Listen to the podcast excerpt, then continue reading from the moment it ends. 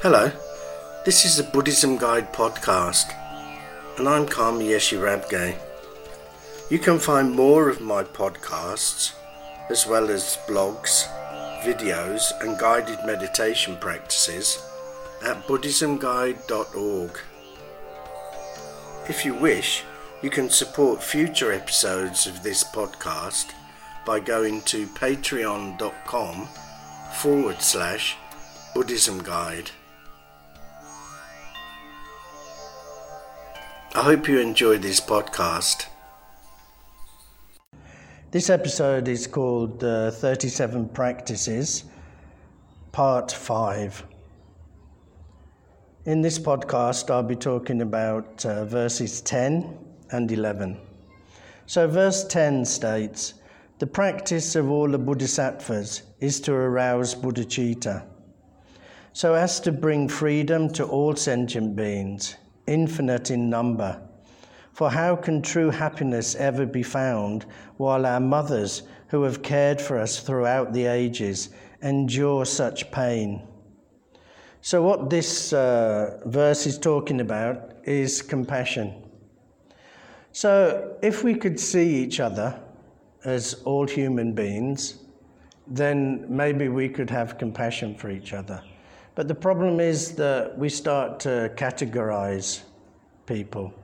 We start to see them as black and white and brown. We see them as uh, tall and short. We see them, they're educated, uneducated, they're gay, they're straight. We categorize everybody, we put them into, into little boxes.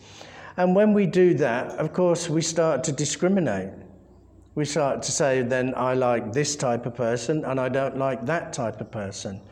And then we give the compassion to the people we like and we don't give it to the people we don't like. So that's the problem when we can't see ourselves as human beings. We see ourselves as different identities. So in Buddhism, Everybody is like your mother. Everybody has been your mother. So it doesn't matter if you believe in rebirth or not here. I mean, it's a good practice to think that every person I see has been my mother. Now, I know some, uh, particularly in the West, some people have not got on with their mothers, their mothers have abused them. So instead of mothers, they can pick uh, somebody who has cared for them, who has sacrificed for them. But usually we would say this is a mother is that she sacrifices for her children. She does things, everything. She will go without to look after her children. So the, the greatest sacrifice comes from the mother. So we have compassion for our mother. So then, if we see that everybody has been our mother, then that means we have compassion for them. So we see that if you believe in rebirth, we've all been born many, many times. So then that person has been your mother in the past. And if you don't believe in rebirth, then anyway, just see that uh, this person is your mother and treat them like that. So then we're not going to discriminate. We're going to see that this person is just like my mother. So then I wouldn't treat my mother badly, so I'm not going to treat this person badly. So for me, I think it's a great way to, to start building compassion, where everybody you see, you see them as a mother. You see them as somebody who has sacrificed for you, somebody who's done good for you, somebody who's been kind to you. Then compassion naturally comes in you. So it's a really good way of building compassion. And when we're talking about compassion, I'm talking that we have to have compassion for all people. So we tend to give compassion to the people we think we think deserve it. Not people that actually may deserve it, but people we believe deserve it. We will be the one who chooses who I give my compassion to. So when we think like that, we're not actually giving compassion. We're just discriminating. We're just being kind to the people that we want to be kind to and just ignoring the people that we don't. But you know, that's not compassion. I mean, it says here the, the bodhisattva, the person who's on the path to awakening, has compassion for everybody. And how can we settle? How can we be uh, happy with ourselves when other people are suffering. So, your mother is suffering, so how can you be happy? We can only be happy when everybody has been brought out of suffering, mental and physical suffering. So, we have to have compassion for all people, not just the people who you think deserve it, but for the people you think that don't deserve it. The point is that we don't know people's backstories. We have no idea what has led a person to be acting in such a way. So we don't have the right to discriminate.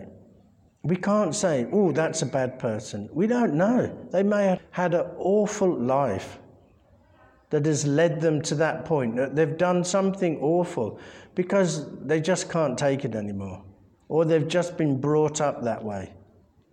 So we can't see people's backstories. So we shouldn't go around judging people. We shouldn't go around criticizing them and trying to categorize them as bad people and these are good people. We should look that everybody deserves my compassion. Now remember here, compassion means that we don't want people to suffer and we want them to have peace of mind. We want them to be at peace. That's compassion. So you're not saying that this criminal who did a bad thing, when I give my compassion to them, it means I accept their behavior. We're not accepting their behavior. It's not about the act they've done, it's about the person. It's about giving compassion to the person and not agreeing with their act. Even though that person has done a bad thing, I don't want them to suffer. I want them to be at peace and have a peaceful mind. That is what compassion is. It's nothing to do with the action that they've done, it's everything to do with the person itself. So everybody deserves compassion. So the way to build this is to actually see everybody as our mother, understand that everybody has been our mother, and we have compassion for them.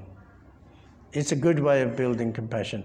If you can't do that, if it's impossible, you have had a bad mother or bad experiences, then see everybody as a human being. Take off all this uh, categorizing and all this identity and just see them exactly like me. We are the same species. Whether you're black or white, whether you're this or that, it makes no difference. We are the same species. So either you see us as the same species or you see everybody as your mother. But both ways are going to help you have true compassion for everybody. And only then, when we have true compassion for everybody, can we say, I'm a compassionate person. If you think you're a compassionate person and you only give them to certain people, then you're not a compassionate person. So people need to think on that point and think about it and think about who do I give my compassion to? And why don't I give them to this other person? And am I actually looking at their behavior and not looking at the person? Compassion means we're looking at the person, not at their actions, not at their behavior. Then, verse 11 the practice of all bodhisattvas is to make a genuine exchange of one's own happiness and well being for all the suffering of others. Since all misery comes from seeking happiness for oneself alone, whilst perfect Buddhahood is born from the wish of others' good. So here it's talking about if you're being selfish and you're just looking for your own happiness, you're only looking out for, I want to be happy, then that's not what a bodhisattva will do. A bodhisattva will be looking at happiness for everybody. Now, actually, the word they're using here is happiness, and I don't think that it's a good word to use because happiness is such a short lived thing. So, if we're wishing that everybody be happy, we're just wishing that they'll have short moments of happiness. So after those short moments of happiness will come sadness. I believe we shouldn't be thinking that happiness is what we should be wishing on people. Peace of mind, to have a peaceful mind is what we should be looking at. Because if your mind is at peace, then it doesn't matter what happens in the world. If people throw bad things at you, because your mind is at peace, you'll be able to deal with them. If people uh, are laughing and enjoying themselves and they are being happy, when your mind is at peace, you'll understand this happiness is not going to last, but while it's here, I'll enjoy it. So I think what we should be looking for is not happiness, we should be looking for peace, peace of mind, to have a calm and peaceful mind, which we'll only get through meditation, mindfulness, and reflection. So we have to wish that everybody has a peaceful mind, ourselves, of course, and everybody else. The way that we can do that is to do this Tonglen practice. So, Tonglen means to give and to receive. So it's a giving and receiving. So we're giving compassion, we're receiving their suffering. So for some people, it's a very difficult practice to do because they get a little scared about taking on people's suffering because they think then that they'll suffer. But this isn't practice where you're going to actually take somebody's sickness away from them and then put it on yourself. It's just a practice to build up compassion in you. So if somebody has cancer and then you take that cancer, you visualize you're breathing in that cancer and breathing out compassion to that person. It doesn't mean that you know you take the cancer away from people and you give yourself cancer. So it isn't about that.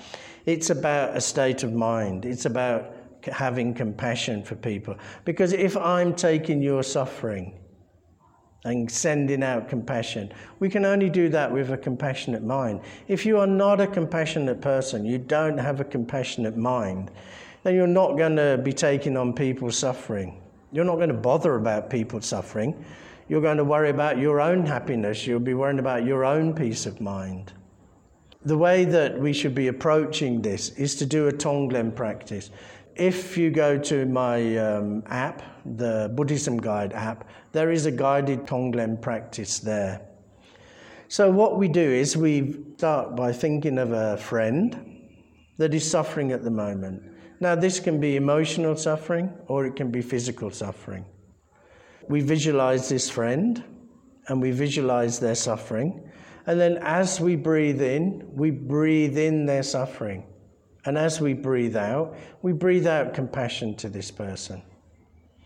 Then we pick a neutral person, somebody that we see, maybe a shopkeeper or somebody in the street we see all the time. We don't know them. We don't know anything about them, never spoken to them. They're a neutral person in our life. We neither like them or dislike them. They're totally neutral. So we all suffer so this person has suffered either emotionally or physically in the past. So we visualize this person and we visualize that in the past, in some way, they've suffered. So then we take that suffering, we breathe in that suffering, and we breathe out compassion to that person. And then we take somebody that we're not very friendly with at the moment, somebody we dislike, who also will be suffering. So again, we breathe in their suffering and breathe out compassion. And you can go one step further. You can think of the whole, the suffering in the whole world, which is quite a lot of suffering. But visualize maybe the poor people or, you know, sick people or whatever in the world, and you breathe in all the, their suffering and breathe out compassion to them. What this is doing, this practice, when you do it on a regular basis, is building up compassion. It's easy to have compassion for our friend. It's not so easy to have compassion for the neutral person or for the person we dislike. So it's helping us to build up compassion in those people. And usually, then we would finish by doing a purification practice to make you feel good that maybe you are a little worried that you've breathed in all this suffering afterwards, doing the purification, we breathe in white smoke. And this white smoke is pure white smoke of compassion. And we breathe in this white smoke. And as we breathe out, we breathe out the black smoke. And in this black smoke is all that suffering that we've taken on board.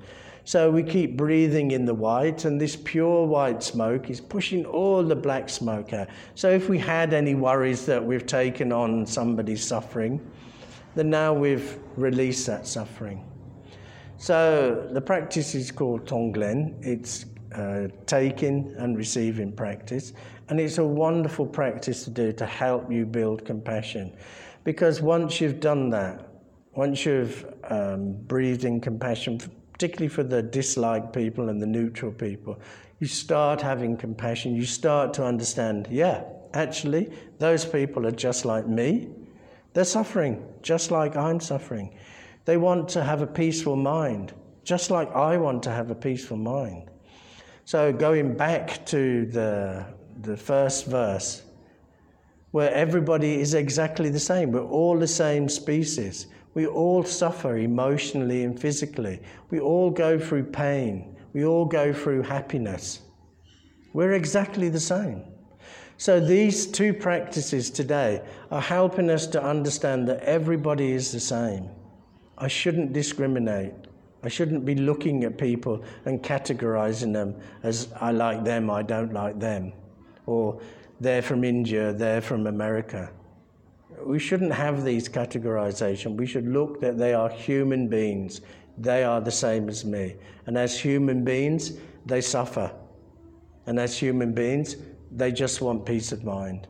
And so these two practices, seeing everybody as a human being, the same species, or seeing them as your mother, and doing the Tonglen practice, is going to build up true and lasting compassion in you.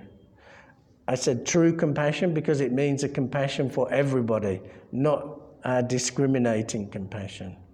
And lasting because once we have compassion for everybody, that compassion will stay.